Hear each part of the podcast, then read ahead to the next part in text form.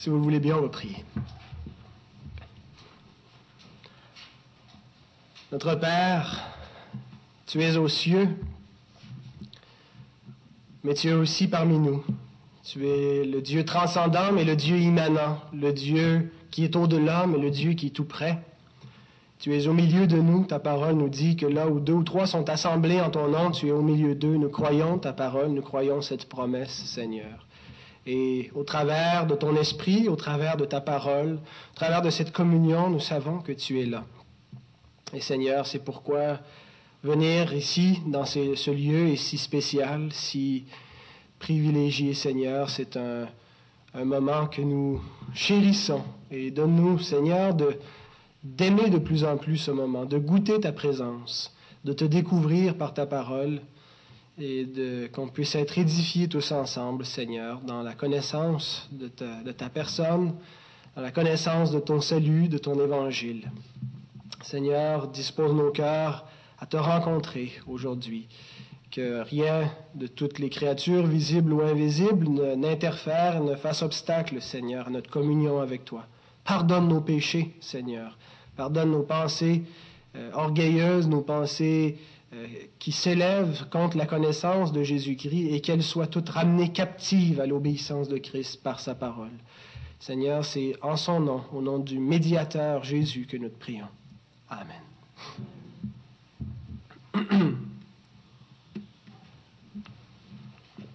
Dans la dernière étude, on a regardé ce qui était de nouveau avec la nouvelle alliance par rapport à l'ancienne. Aujourd'hui, on va regarder le contenu de la nouvelle alliance. Alors, c'est la, quatrième prédication, euh, la dernière et quatrième d'une série sur la théologie de l'alliance. Euh, une petite série dans la grande série de l'Épître aux Hébreux où on a euh, regardé le plan de Dieu dans son ensemble, comment Dieu travaille par des alliances. D'abord, on a vu une promesse, l'Évangile, qui a été donné dès la chute, qui s'est développée jusqu'à son accomplissement. C'était la promesse des alliances. Ensuite, on a vu les alliances de la promesse, comment Dieu a fait différentes alliances construites sur cette promesse. La dernière fois, on a vu euh, une comparaison entre l'ancienne et la nouvelle alliance. Et aujourd'hui, on va regarder spécifiquement le contenu de la nouvelle alliance qu'on a dans Hébreu 8, les versets 7 à 13.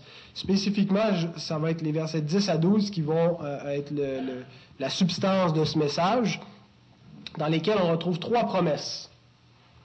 Trois promesses pour de ce que c'est que la nouvelle alliance.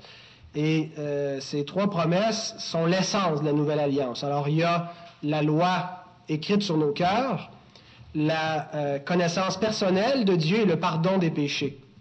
Alors, ça sera les trois points. Lisons le texte.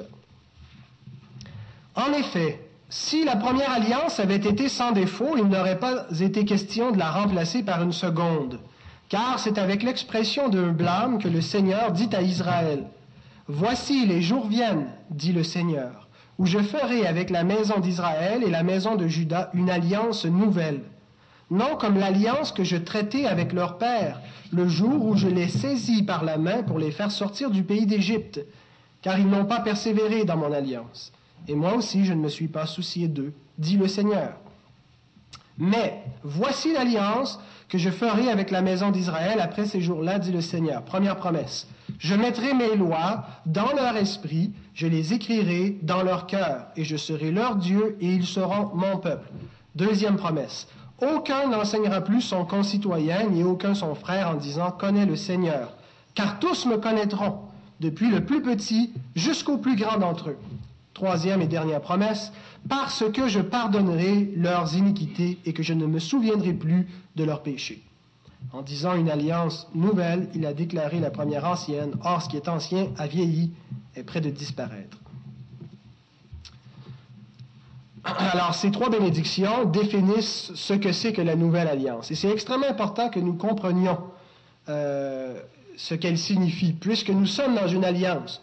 Euh, nous ne sommes pas de libres adhérents à une religion, euh, nommément le christianisme. Nous sommes un peuple d'alliance. Et nous ne sommes pas libres de définir ce que ça signifie pour nous, le christianisme Dieu a défini ce que c'est que cette nouvelle alliance dans laquelle nous sommes. Alors, si on ne comprend pas quelle est cette nouvelle alliance, ça aura des répercussions sur la vie chrétienne, sur la vie de l'Église, puisque euh, c'est la nouvelle alliance qui détermine euh, ces, relations et cette, vie nouvelle et cette religion, si on veut appeler ça une religion, que nous avons. Alors, il faut, vraiment bien comprendre chacune de, ces promesses. Et ces, euh, ces termes-là de l'alliance, ces trois promesses, définissent les rapports que nous avons dans le cadre de l'alliance, les rapports que nous avons avec le peuple de l'alliance, l'Église, et avec le Dieu de l'alliance.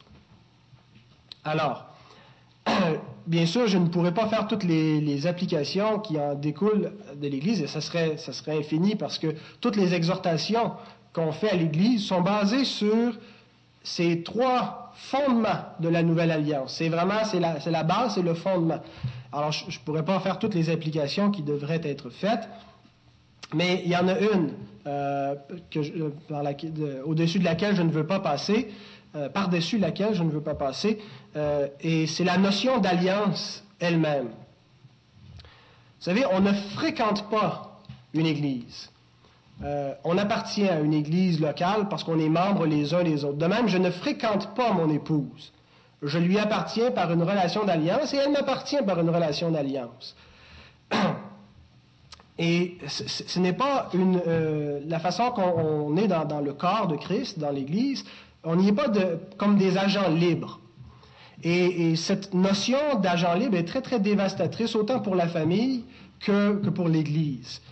Euh, et cette notion-là devrait être remplacée par euh, la notion d'engagement, la notion d'alliance, la notion d'appartenance. Et tous ceux qui ont, connu la vie d'Église, un tantinet, euh, savent qu'il est difficile d'y maintenir la paix, d'y maintenir l'unité. Euh, hein, il, y a, différentes opinions, il y a différentes personnalités. et à, cet effet-là, si vous êtes intéressé, l'enseignement de mercredi soir portait sur ce sujet-là qui a été enregistré. Alors, si vous voulez l'écouter, vous n'aurez qu'à m'en aviser. Alors, une des, raisons, à, mon humble avis, qui, augmente la difficulté de vivre en Église, euh, ou qui explique en tout cas pourquoi euh, il est difficile aux chrétiens parfois de, vivre ensemble, euh, c'est en grande partie parce que les chrétiens, alors nous tous, on est tous dans le même bateau, les chrétiens ne réalisent pas que la vie chrétienne et la vie d'Église sont une vie d'alliance et que l'alliance dans laquelle nous sommes, la nouvelle alliance, contient en elle-même tout ce qui est nécessaire pour le maintien de la paix et de l'unité. Et on n'a pas besoin de chercher dans la, sagesse humaine ce qui, ce qui, va faire en sorte que l'Église va demeurer unie, euh, ce qui va rallier les gens. On a tout ce qu'il faut dans la nouvelle alliance euh, et dans cette appartenance à ce peuple d'alliance pour vivre conformément euh, au plan de Dieu, cette, cette, vie chrétienne et cette vie d'Église. et je pense que l'expérience que nous faisons de la vie chrétienne et de la vie d'Église euh, serait complètement différente si nous appliquions cohéremment les termes de cette nouvelle alliance. Alors, euh, regardons ensemble les termes de cette nouvelle alliance. Il y en a trois, les promesses, les termes, qui constituent le fondement. Hein, c'est des, termes fondamentaux. C'est pas, euh, on ne rentre pas dans les applications de ces termes-là nécessairement, mais c'est vraiment le, fondement. Alors le premier, c'est celui sur lequel je vais passer le plus de temps. Euh, pas parce qu'il est nécessairement plus important que les autres, mais je crois qu'il est le moins bien compris des trois.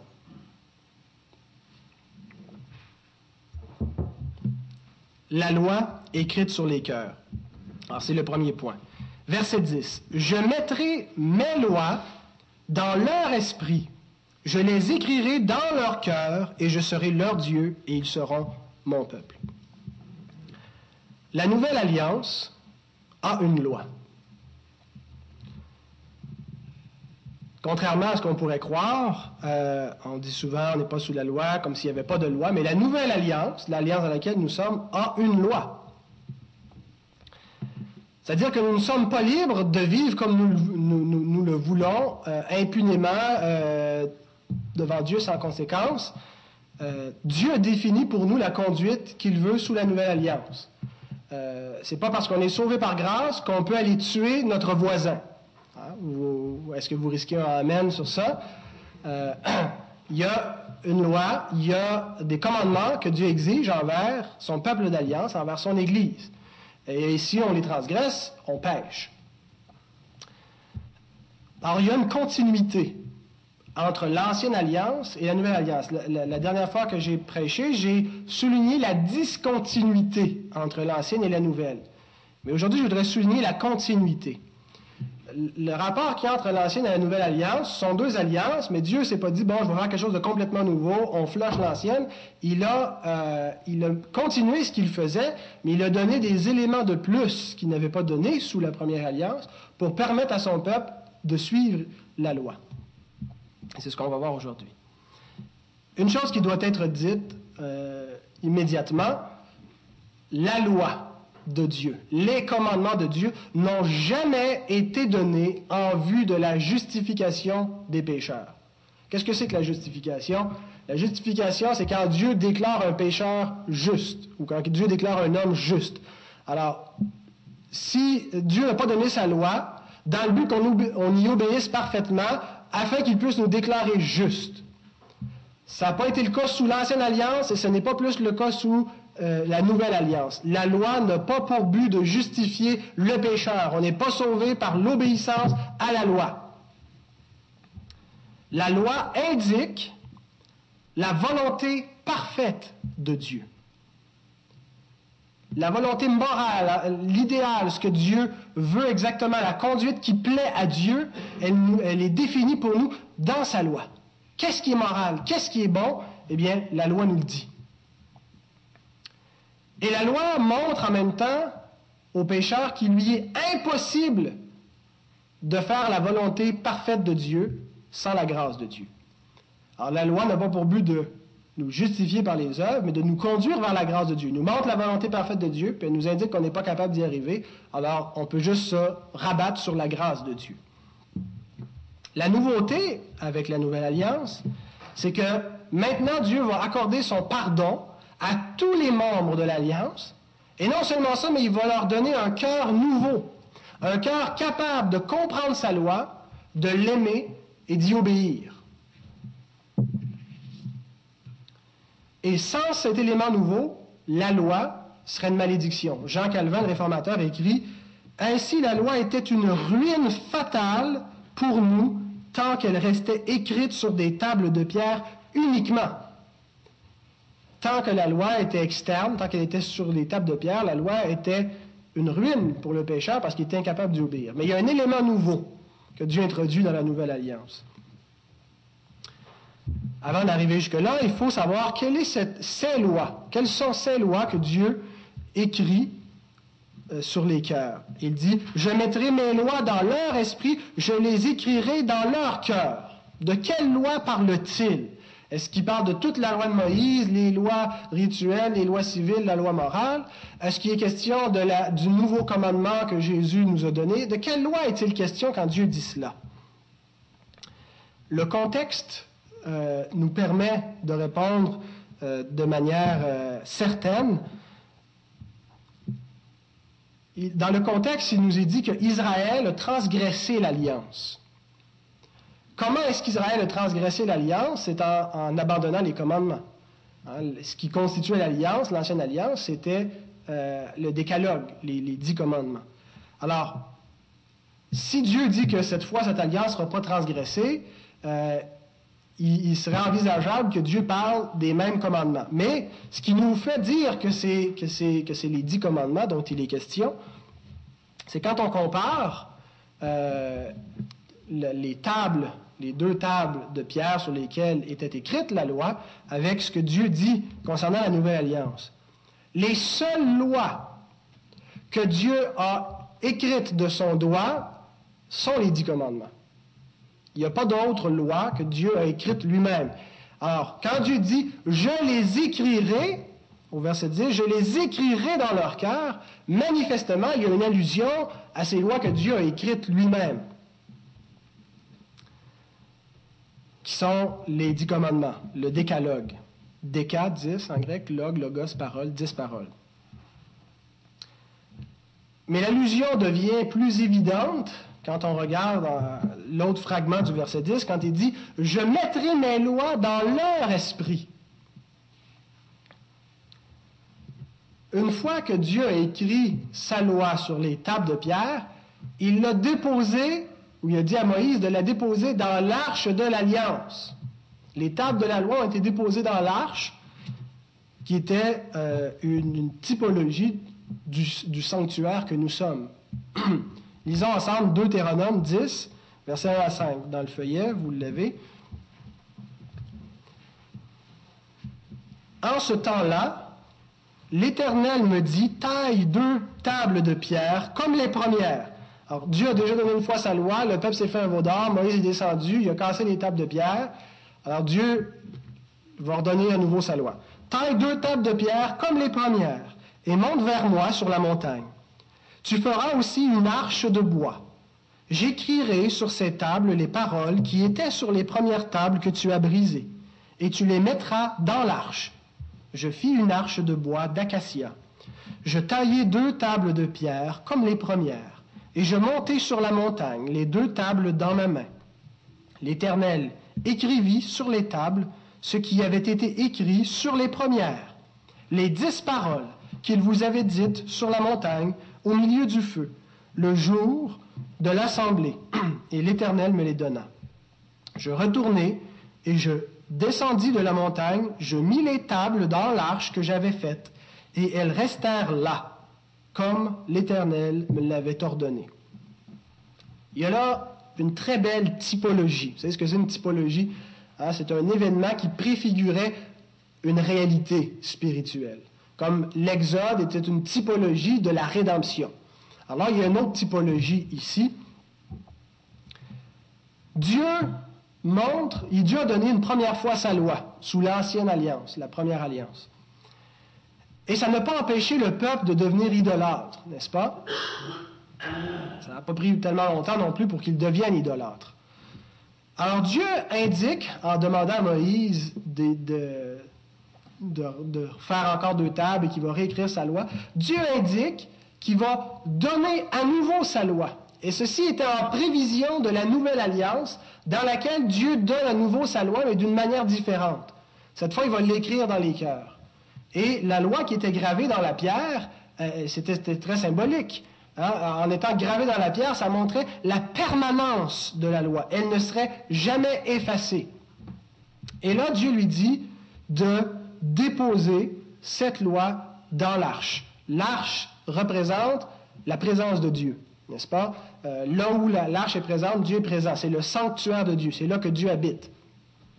Sous la nouvelle alliance, où est le sanctuaire de Dieu? 1 Corinthiens 3,16. Ne savez-vous pas que vous êtes le temple de Dieu et que l'Esprit de Dieu habite en vous? Le dépôt de la loi dans l'arche était une typologie du dépôt de la loi dans notre esprit, en nous, au cœur même de l'homme. Et il y a deux termes grecs qui sont employés. Euh, quand il dit je, mettrai mes lois dans leur esprit, c'est le mot dianoia, et euh, plus loin, il dit, je les écrirai sur leur cœur, cardia. Alors ces deux mots se, euh, désignent l'homme dans sa nature profonde, dans ce qui le caractérise, son fort intérieur, son, son être profond, son intelligence, ses affections et sa volonté. Hein, si on veut diviser l'homme en trois, là, on ne peut pas mieux que ça. Intelligence, cœur et volonté. Et ces trois aspects de l'homme sont, euh, définis par le terme dianoia et cardia. Et Dieu dit, à cet endroit même, je vais mettre ma loi. C'est intéressant parce que c'est cet endroit spécifique qui est corrompu par le péché. Paul nous dit dans Éphésiens 4, versets 17 à 18. Voici donc ce que je dis et ce que je déclare dans le Seigneur, c'est que vous ne devez plus marcher comme les païens qui marchent selon la vanité de leurs pensées, c'est le mot nous, qui est de la même famille que dianoia. Ils ont l'intelligence, ils ont le dianoia obscurci. Ils sont étrangers à la vie de Dieu à cause de l'ignorance qui est en eux, à cause de l'endurcissement de leur cardia. Alors, l'être profond de l'homme, son intelligence, hein, toute la pensée cognitive, ses affections, ce qu'il aime, et sa volonté, ses choix, sont corrompus par le péché. Ça, c'est l'homme qui est sans la loi. Mais Dieu lui dit, pour nous, pour nous euh, c'est différent, puisque Dieu a renouvelé notre être, a renouvelé notre intelligence, a renouvelé notre dianoïa et notre cardia, et il a inscrit sa loi et il l'a déposé là en permanence dans son sanctuaire, là où Dieu vit. Comment est-ce que Dieu écrit sa loi sur nos cœurs? Est-ce qu'il y a quelqu'un ici qui a dû subir une chirurgie cardiaque euh, par la main de Dieu, qui a écrit dans son cœur, comme il avait écrit sur les tables la loi, sa, propre loi? De quelle façon est-ce que Dieu écrit sa loi dans nos cœurs, nous qui sommes sous la nouvelle alliance? C'est en nous régénérant par son Saint-Esprit. Quand Dieu nous fait naître de nouveau par le Saint-Esprit et que son Saint-Esprit habite en nous, c'est comme ça qu'il écrit sa loi dans nos cœurs. Lisons le prophète Ézéchiel qui nous parle de la nouvelle alliance dans des termes un peu différents et qui explique comment Dieu va écrire sa loi. Ézéchiel 36, 25 à 27. Je répandrai sur vous une eau pure et vous serez purifiés. Le pardon des péchés. Je vous purifierai de toutes vos, souillures et de toutes vos idoles. Je vous donnerai un cœur nouveau et je mettrai en vous un esprit nouveau J'ôterai de votre corps le cœur de pierre, et je vous donnerai un cœur de chair. Je mettrai mon esprit en vous, et je ferai en sorte que vous suiviez mes ordonnances et que vous observiez et pratiquiez mes lois.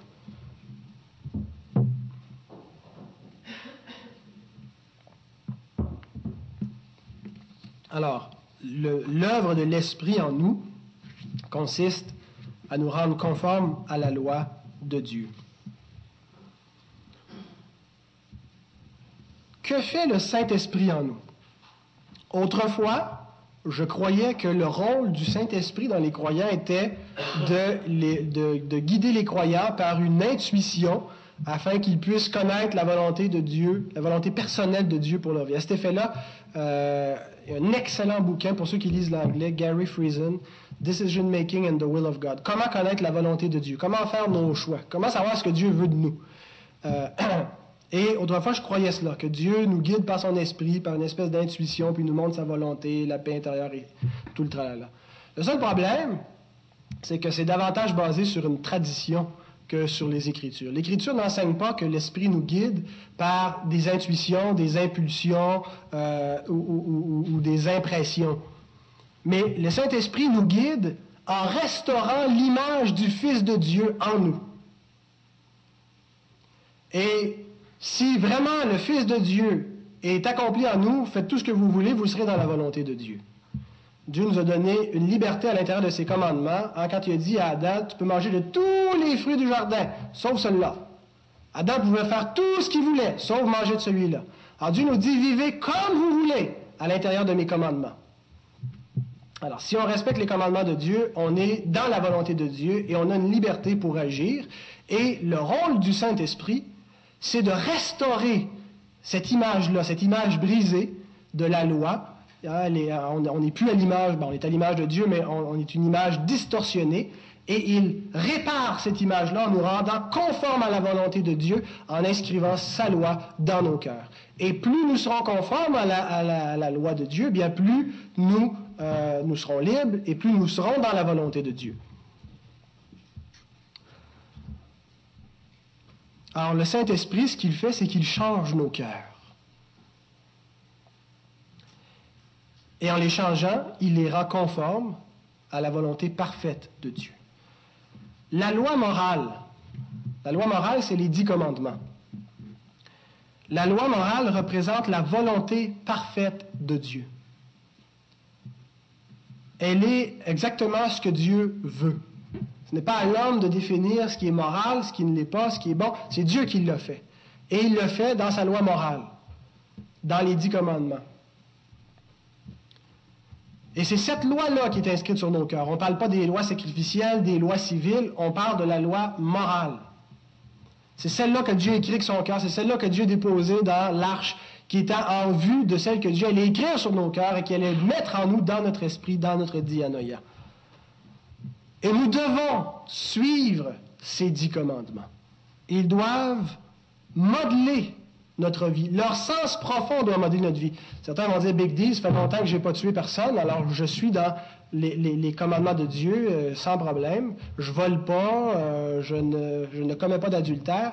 Mais la loi de Dieu a un sens profond. Et c'est ce sens profond que Jésus expose dans le Sermon sur la montagne, en particulier au chapitre 5, quand il dit, je ne suis pas venu pour l'abolir, mais je suis venu pour l'accomplir. Et là, il montre le sens très, très profond de la loi qu'aucun homme n'a réussi à obéir. Et les pharisiens qui se tardent d'être des justes devant Dieu, il leur dit, vous êtes dans le champ. Vous n'obéissez pas à la loi de Dieu. La loi dit, tu ne tueras pas de la haine contre ton frère et tu t'en querelles, tu transgresses le sixième commandement. La loi de Dieu dit, tu ne commettras point d'adultère. Mais si tu convoites une femme mariée, tu as commis un adultère avec elle dans ton cœur. Alors, il y a un sens profond dans les commandements. Et c'est ce sens-là qu'on doit réellement appliquer. Ben, c'est le sens premier, mais c'est aussi le sens profond qui doit être appliqué à nos vies. Et quand nous serons matures dans l'obéissance aux commandements, nous serons aussi parfaits en amour. On a tendance chez les chrétiens évangéliques souvent à opposer loi et amour. Hein, loi de Dieu, c'est punition, c'est sévère. Amour, c'est pardon, c'est grâce, c'est gentil, c'est beau. Mais ce n'est pas ce que l'Écriture enseigne du tout. Être parfait en amour, c'est être parfait dans l'obéissance au commandement de Dieu. Et vous savez, la loi de l'Esprit que Paul euh, parle en Romains 8. On parle souvent de la loi de l'esprit comme encore une espèce d'intuition qui nous guide, et puis moi je suis mené par l'esprit, comme si c'était une espèce de sixième sens qui nous guide, mais ce n'est pas ça du tout. La loi de l'esprit, c'est de nous rendre conformes à la volonté parfaite de Dieu, à sa loi morale. Et si vous lisez bien le chapitre 7 de Romains, ce qui nous montre, c'est que l'ancienne alliance était incapable de nous rendre conformes à ce que Dieu veut. Ce que la nouvelle alliance fait maintenant. Elle était incapable à cause du péché. Nous étions des esclaves. Nous sommes libres. Et malheureusement, encore une fois, le mot liberté est un concept qui est mal compris souvent. Quand on dit liberté, ça veut dire je ne suis plus sous la loi, je peux faire ce que je veux, il n'y a plus d'accusation. Mais être libre, ça veut dire être libre du péché. Et être libre du péché, ça veut dire obéir à Dieu. Ça veut dire faire la volonté de Dieu. Voici ce que ça signifie la liberté de l'esprit. Et avec ces données en tête, quand on lit le, le 2 Corinthiens chapitre 3, ça éclaire beaucoup. Ah, la, lettre tue. C'était sous l'ancienne alliance, un commandement strict, sans provision de grâce, sans l'Esprit Saint pour nous changer, pour nous rendre capables. Ça menait à la mort. Mais le ministère de la justice est plus glorieux, parce que Dieu a accompli toute justice en son Fils. Et il a mis son esprit en nous. Et sa justice parfaite en nous, et nous pouvons maintenant obéir à Dieu. Et voilà, nous sommes dans la liberté de l'esprit.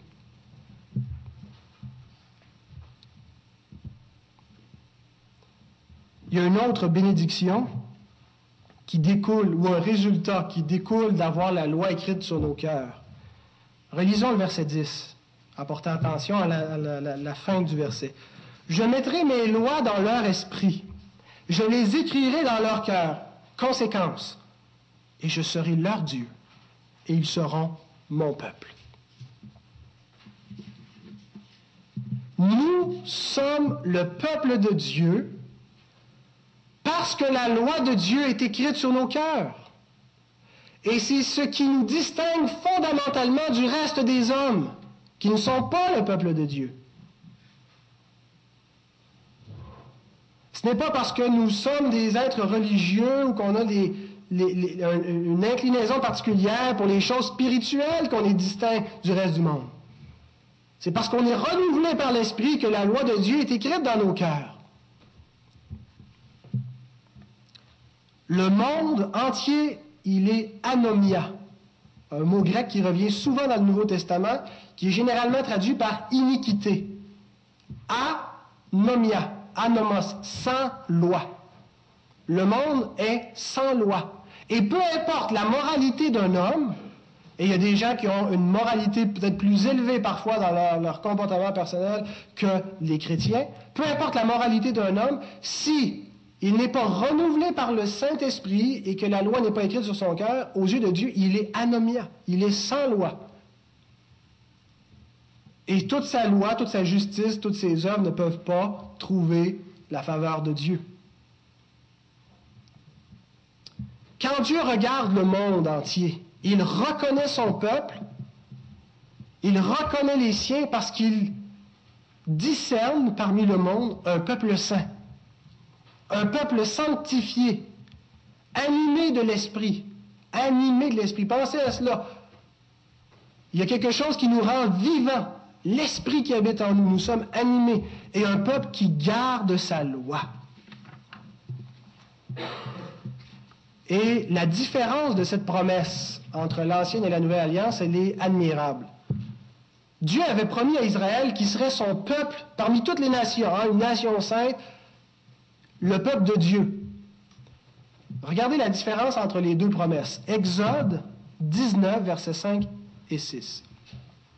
Maintenant, si,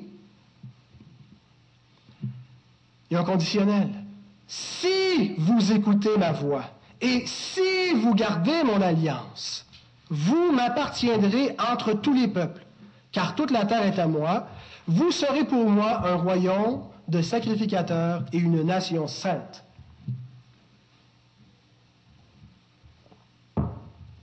Israël allait être le peuple de Dieu à la condition, sous la nouvelle alliance, c'est Dieu seul qui prend l'initiative de remplir cette condition. Ce n'est pas l'homme, Dieu ne dit pas si vous gardez ma loi, vous serez mon peuple. C'est Dieu seul qui prend l'initiative. C'est un monergisme, hein? mono, un, ergis qui vient de ergon, qui veut dire œuvre. C'est l'œuvre de Dieu seul. Quelle est son œuvre? Il renouvelle notre cœur et il met sa loi. De sorte que les chrétiens ne vont pas peut-être garder la loi de Dieu. Les chrétiens gardent la loi de Dieu. L'Église garde la loi de son Dieu. Et d'entre tous les hommes, nous sommes le peuple de Dieu, une race élue, un sacerdoce royal, une nation sainte, un peuple acquis, et ce n'est plus conditionnel, ce n'est plus, on n'a pas quelque chose à faire avant d'être ça. Dieu a fait tout ce qui avait à être fait pour qu'on puisse être ce peuple. Et ce qui nous distingue est ceci. Je mettrai mes lois dans leur esprit. Je les écrirai dans leur cœur et je serai leur Dieu et ils seront mon peuple. Et remarquez d'ailleurs que toutes les trois bénédictions de la Nouvelle Alliance, c'est toujours Dieu qui fait quelque chose.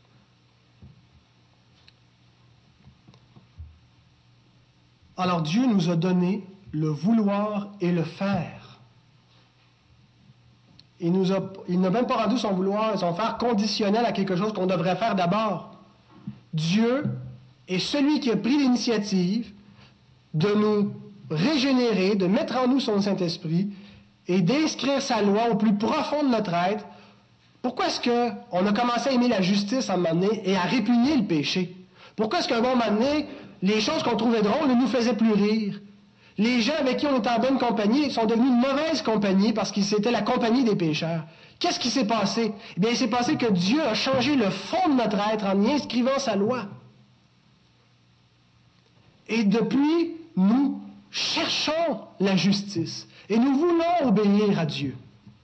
Et nous sommes par conséquent le peuple de Dieu. Il a rempli la condition pour qu'on puisse être appelé son peuple. Il nous a rendu un peuple obéissant en changeant notre cœur.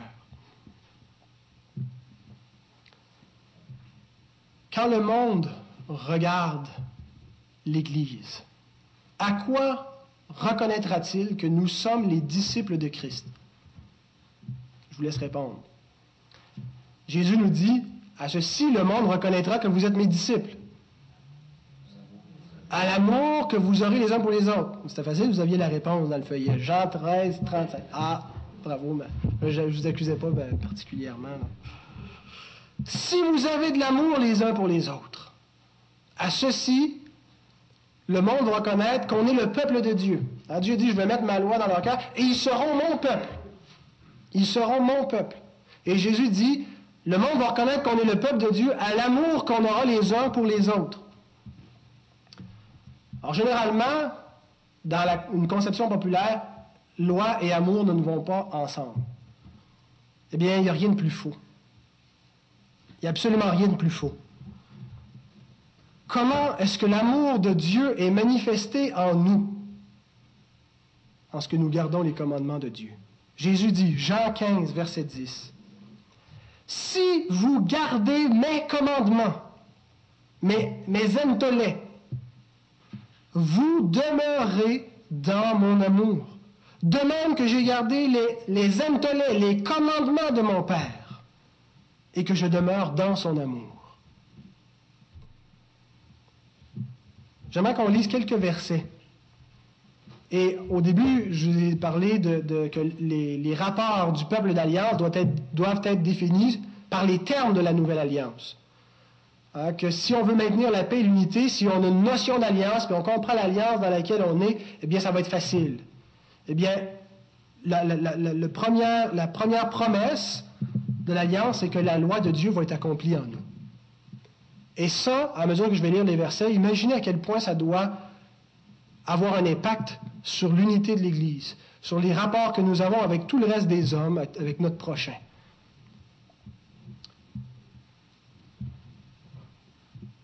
Romains 13, 9 à 10. En effet, les commandements, tu ne commettras point d'adultère, tu ne tueras point, tu ne déroberas point, tu ne convoiteras point. C'est les dix commandements, ça. Hein? Et ce qu'il peut encore y avoir se résume dans cette parole. Tu aimeras ton prochain comme toi-même. L'amour ne fait point de mal au prochain, l'amour est donc l'accomplissement de la loi. Bon ça, ceux qui croient que loi et amour vont pas ensemble n'ont pas lu ce verset. L'amour est l'accomplissement de la loi. 1 Corinthiens 7, 19 la circoncision n'est rien et l'incirconcision n'est rien, mais l'observation des commandements de Dieu est tout. Vous voyez, il y a une belle distinction que Paul fait dans, les commandements. La circoncision faisait partie de la loi, de la loi rituelle. Et ce n'est pas cette loi-là qu'on est appelé à suivre et à obéir. C'est la loi morale de Dieu, les dix commandements. Et j'oserais dire, ça inclut le quatrième. Généralement, c'est seulement celui-ci qui est, mis en cause. Hein. tout le monde, tout le monde d'accord pour les inclure, les neuf, à l'exception du quatrième, mais je ne vois pas sur quelle base on le retirerait. 1 Jean 2, 3 à 5. Si nous gardons ces commandements, par là, nous savons que nous l'avons connu. Celui qui dit je l'ai connu et qui ne garde pas ses commandements est un menteur. Et la vérité n'est point en lui. Mais celui qui garde sa parole, l'amour de Dieu est véritablement parfait en lui. Par là, nous savons que nous sommes en lui. 1 Jean 3, 24. Celui qui garde ses commandements demeure en Dieu et Dieu demeure en lui. Et nous connaissons qu'il demeure en nous par l'Esprit qu'il nous a donné. 1 Jean 5, 2 à 4. Nous connaissons que nous aimons les enfants de Dieu lorsque nous aimons Dieu et que nous pratiquons ses commandements. Car l'amour de Dieu consiste à garder ses commandements. Et ses commandements ne sont pas pénibles. Parce que tout ce qui est né de Dieu triomphe du monde et la victoire qui triomphe du monde, c'est notre foi. 2 Jean, versets 5 et 6. Et maintenant, ce que je te demande, Kyria, non comme te prescrivant un commandement nouveau, mais celui que nous avons eu dès le commencement, c'est que nous nous aimions les uns les autres. Et l'amour consiste à marcher selon ses commandements. C'est là le commandement dans lequel vous devez marcher comme vous l'avez appris dès le commencement. Apocalypse 12, verset 17. Et le dragon fut irrité contre la femme, et il s'en alla faire la guerre au reste de sa postérité, à ceux qui gardent les commandements de Dieu et qui ont le témoignage de Jésus. Le diable en a contre le peuple de Dieu. Comment est-ce qu'il reconnaît le peuple de Dieu? C'est ceux qui gardent les commandements de Dieu. L'Église. Apocalypse 14, verset 12. C'est ici la persévérance des saints qui gardent les commandements de Dieu et la foi de Jésus. Apprenons à méditer la loi de Dieu. à méditer le sens profond des commandements et à voir ce que ça implique pour le reste de notre vie. Si on veut vraiment plaire à Dieu, voici ce qui plaît à Dieu, la conduite qui lui est agréable. Autrefois, j'ignorais que les commandements avaient un sens profond. Et j'ignorais, je ne connaissais pas par cœur les dix commandements. C'est dire l'estime que j'avais pour la loi de Dieu n'était pas tellement élevée. La loi de Dieu, c'est la volonté parfaite de Dieu. Et c'est ce qui est inscrit dans nos cœurs. Et apprenons à l'aimer, cette loi, à la défendre, à la désirer, à vouloir la faire régner dans nos vies, pour pouvoir s'écrier comme David dans le psaume 119. Combien j'aime ta loi. Elle est tout le jour l'objet de ma méditation. Tes commandements me rendent plus sage que mes ennemis, car je les ai toujours avec moi. Je suis plus instruit que tous mes maîtres, car tes préceptes sont l'objet de ma méditation. J'ai plus d'intelligence que les vieillards, car j'observe tes ordonnances. Je tiens mon pied loin de tout mauvais chemin, afin de garder ta parole. Je ne m'écarte pas de tes lois, car c'est toi qui m'enseignes. Que tes paroles sont douces à mon palais, plus que le miel à ma bouche. Par tes ordonnances, je deviens intelligent. Ou si je hais toute voix de mensonge, ta parole est une lampe à mes pieds, une lumière sur mon sentier. Je jure, et je le tiendrai, d'observer les lois de ta justice. Et vous, je vous dis quelque chose, David était né de nouveau, David avait le Saint-Esprit dans son cœur qui avait inscrit la loi de Dieu, et c'est pour ça que David aimait la loi de Dieu. David était un chrétien, si on veut parler en ces termes, et nous devons avoir le même langage qu'il a. Deuxième promesse, la connaissance de Dieu pour tous, verset 11. Aucun n'enseignera plus son concitoyen, ni aucun son frère en disant, Connais le Seigneur, car tous me connaîtront depuis le plus petit jusqu'au plus grand d'entre eux. Sous la nouvelle alliance, tous, sans exception, connaissent Dieu personnellement.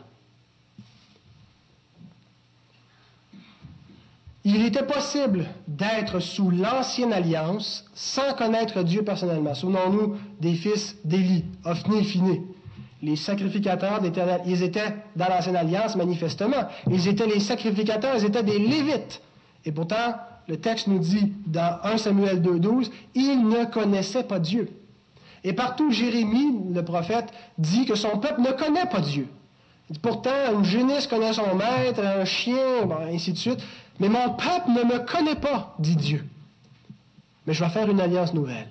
Et là, il va me connaître. Chacun individuellement, chacun personnellement. Mes frères, mes sœurs, lorsque vous avez entendu l'Évangile, que vos yeux se sont ouverts, lorsqu'en vous la foi est devenue vivante, vous avez cru, vous avez compris la vérité. Lorsque vous avez connu Dieu, que vous avez commencé à marcher avec lui, vous n'avez pas rêvé. L'expérience que vous avez faite, elle est authentique. Vous avez connu et vous connaissez le Créateur, le véritable, le Dieu vivant. Ce n'est rien que vous avez imaginé, c'est quelque chose qui est vrai. Ces choses sont véritables. L'apôtre Jean nous dit 1 Jean 5, 20.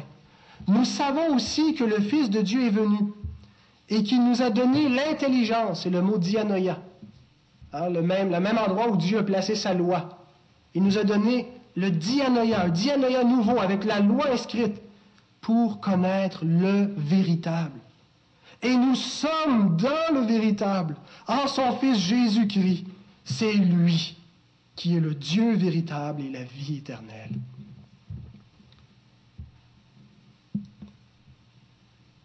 Que signifie cet énoncé? Aucun n'enseignera plus son concitoyen, ni aucun son frère en disant connaît le Seigneur. Est-ce que je devrais descendre du pupitre ce matin? Est-ce que ça veut dire que les membres de la Nouvelle Alliance n'ont pas besoin d'être enseignés?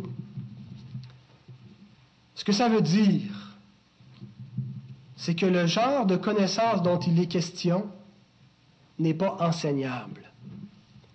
Ce n'est pas quelque chose qui s'enseigne. Il ne s'agit pas de connaître des choses sur Dieu, mais de connaître Dieu. Et comprenez qu'il y a une énorme différence entre les deux. Hein? Ici, vous connaissez tous Céline Dion, mais personne ne connaît Céline Dion, je pense. Il ne s'agit pas d'apprendre des choses, d'avoir de la connaissance sûre, mais de le connaître dans une relation vitale, une relation personnelle, individuelle, et en même temps ecclésiale, avec le Dieu vivant et vrai. Et si vous êtes dans la nouvelle alliance, qui que vous soyez, petits ou grands, vous connaissez Dieu. Vous ne connaissez pas une idole, vous n'adhérez pas simplement à une religion, mais si vous êtes vraiment dans la Nouvelle Alliance, je ne parle pas si vous êtes simplement dans une église locale, mais si vous êtes dans la Nouvelle Alliance, c'est-à-dire si les descriptions qui sont là, qui définissent la Nouvelle Alliance, le renouvellement de l'Esprit, la loi dans nos cœurs, eh bien si c'est votre cas, vous connaissez Dieu. On n'a pas besoin d'être instruit pour connaître Dieu. Ce n'est pas les érudits, ce n'est pas réservé à une élite la connaissance de Dieu mais le moindre d'entre eux, le plus ignorant de tous ceux qui ont existé, qui ont été dans la Nouvelle Alliance, connaissait Dieu. Jésus nous dit dans Luc 10, versets 21 à 22. En ce moment même, Jésus tressaillit de joie par le Saint-Esprit et il dit, Je te loue, Père, Seigneur du ciel et de la terre, de ce que tu as caché ces choses aux sages et aux intelligents, et de ce que tu les as révélées aux enfants. Oui, Père, je te loue de ce que tu l'as voulu ainsi. Toutes choses m'ont été données par mon Père, et personne ne connaît qui est le Fils si ce n'est le Père, ni qui est le Père si ce n'est le Fils, et celui à qui le Fils veut le révéler. C'est par grâce que nous connaissons Dieu. C'est parce que le Fils a voulu nous révéler le Père et le Fils. Ce n'est pas parce que nous sommes plus intelligents que les autres hommes, c'est une grâce qui nous a été faite de connaître Dieu. Et si nous le connaissons, c'est parce qu'il nous a connus le premier. Et connaître Dieu, c'est la vie éternelle. La vie éternelle, c'est qu'il te connaisse, toi, le seul vrai Dieu, celui que tu as envoyé, Jésus-Christ. Jean 17, 3. Et connaître Dieu, c'est être adopté comme son enfant. On n'est plus les enfants de colère, les enfants de la rébellion. Nous sommes les enfants de Dieu ceux qui l'ont reçu et l'a donné le pouvoir de devenir enfants de Dieu. Ceux qui ne sont pas dans la nouvelle alliance, peu importe qui ils sont, peu importe leur religion, et même si leur religion c'est le christianisme, s'ils ne sont pas dans la nouvelle alliance, ils ne connaissent pas Dieu. Tous ceux qui sont dans la nouvelle alliance connaissent Dieu par Jésus-Christ, par sa parole et son esprit en eux. Et cette bénédiction-là a été apportée seulement par la nouvelle alliance. Aucune des autres alliances ne donnait cela. Ça ne veut pas dire que sous les anciennes alliances, personne n'a connu Dieu, mais ils l'ont connu en vertu de la nouvelle alliance, parce que Christ allait racheter leurs transgressions et ils ont pu recevoir d'avance l'héritage de la nouvelle alliance. Ce que nous dit Hébreu 9, verset 15. La dernière bénédiction, le pardon des péchés verset 12. Parce que je pardonnerai leurs iniquités et que je ne me souviendrai plus de leurs péchés. Dieu pardonne tous les péchés de tous ceux qui sont sous la nouvelle alliance. Avez-vous péché aujourd'hui? Dieu vous a pardonné. Pécherez-vous demain? Dieu vous pardonnera. Tous les péchés de tous ceux qui sont sous la nouvelle alliance.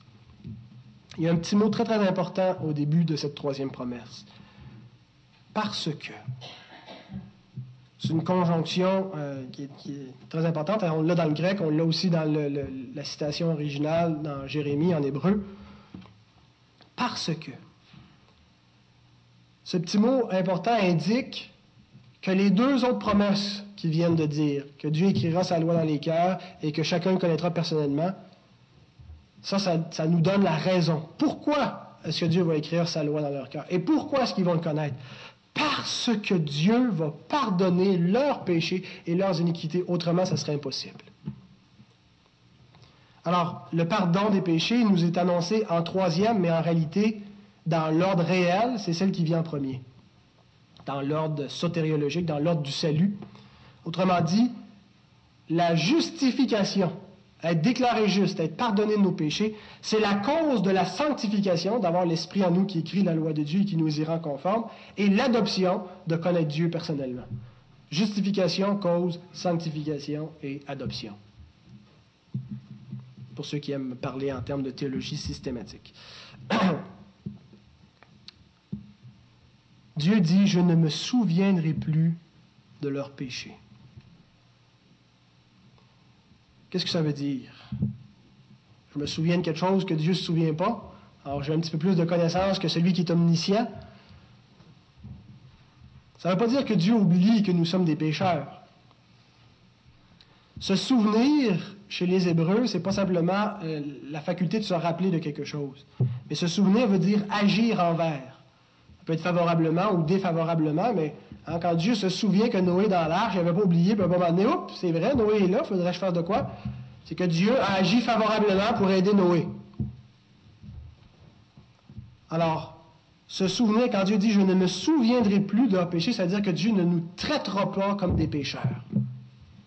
Il n'agira pas envers nous comme si nous étions des pécheurs.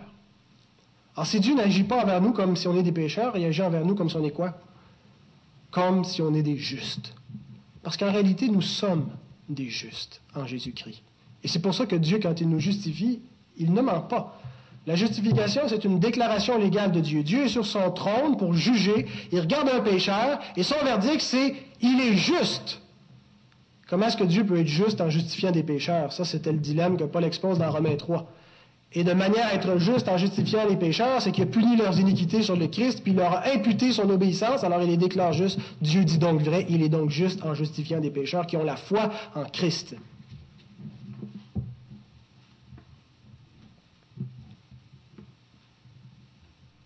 Romains 8, verset 1. Il n'y a maintenant aucune condamnation pour ceux qui sont en Jésus-Christ il faut se rappeler de ce verset, en particulier quand on pêche. Il n'y a maintenant aucune condamnation pour ceux qui sont en Jésus-Christ. Un chrétien n'est jamais, jamais, jamais puni pour ses péchés.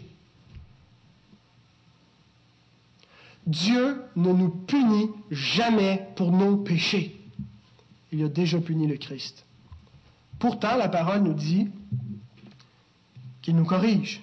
Hébreu 12, 5 à 11, ne méprisez pas la correction de l'Éternel. Mais cette correction n'est pas une punition pour nos péchés.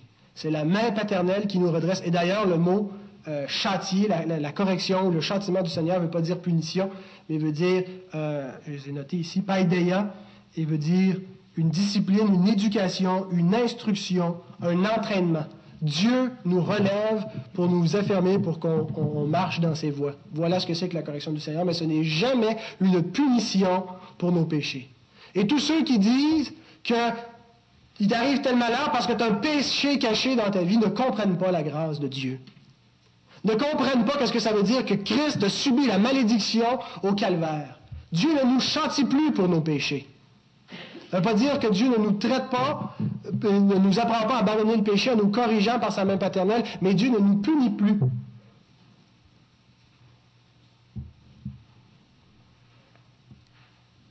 Et il n'y a aucune alliance qui offrait cela. Il y a juste la nouvelle alliance qui a offert le pardon unilatéral du péché pour tous les membres de l'alliance. Regardez l'alliance que Dieu a faite avec Adam. À chaque fois, il s'est rappelé du péché. Tu ne mangeras pas de l'arbre de la connaissance du bien et du mal, car le jour où tu en mangeras, tu mourras. L'alliance avec Abraham, Genèse 17. Un mâle incirconcis qui n'aura pas été circoncis dans sa chair sera exterminé du milieu de son peuple. Il aura violé mon alliance. Hébreu 10, 28 concernant l'alliance mosaïque. Celui qui a violé la loi de Moïse meurt sans miséricorde sur la déposition de deux ou de trois témoins l'alliance avec David et ses descendants. S'il fait le mal, le descendant de David en question, je le châtirai avec la verge des, hommes et les coups des enfants des hommes. Dans toutes ces alliances, Dieu se souvint du péché. Dieu il a traité les pécheurs comme il le méritait. Et pas toujours, parce que Dieu a été miséricordieux. Il n'était pas tenu de l'aide et il a été infiniment miséricordieux. Il aurait dû punir David de mort. Heureux l'homme à qui tu n'imputes pas la transgression, à qui le péché est pardonné. Il l'a pardonné en vertu de la nouvelle alliance, en vertu de la mort de Christ qui allait venir ultérieurement. Mais arrivé avec la nouvelle alliance, le pardon est donné à tous. Et Dieu ne nous punit plus, Dieu ne nous traite pas comme des pécheurs, nous sommes ses enfants d'adoption, nous sommes des justes à ses yeux en Jésus-Christ. Consolez-vous par ces paroles. Ayez l'assurance, cette assurance devant Dieu. Ne doutez pas de la grâce de Dieu. Ne laissez pas le diable emprisonner vos consciences ou un frère ou une sœur qui pourrait être légaliste pour vous accuser. Nous sommes pardonnés. Christ a été puni pour nous et Dieu ne nous punira plus, ne nous punira jamais. Je termine avec une dernière question. Sur quelle base est-ce que Dieu nous pardonne? Sur quelle base est-ce que Dieu peut accorder cette bénédiction, cette troisième et dernière qu'on voit? Pourquoi est-ce que Dieu nous pardonne? Souvent, je pose cette question-là aux gars à la prison et systématiquement, c'est la même réponse que j'ai, c'est à cause de la repentance. C'est parce que quand tu reconnais tes fautes, quand tu demandes pardon, Dieu te pardonne.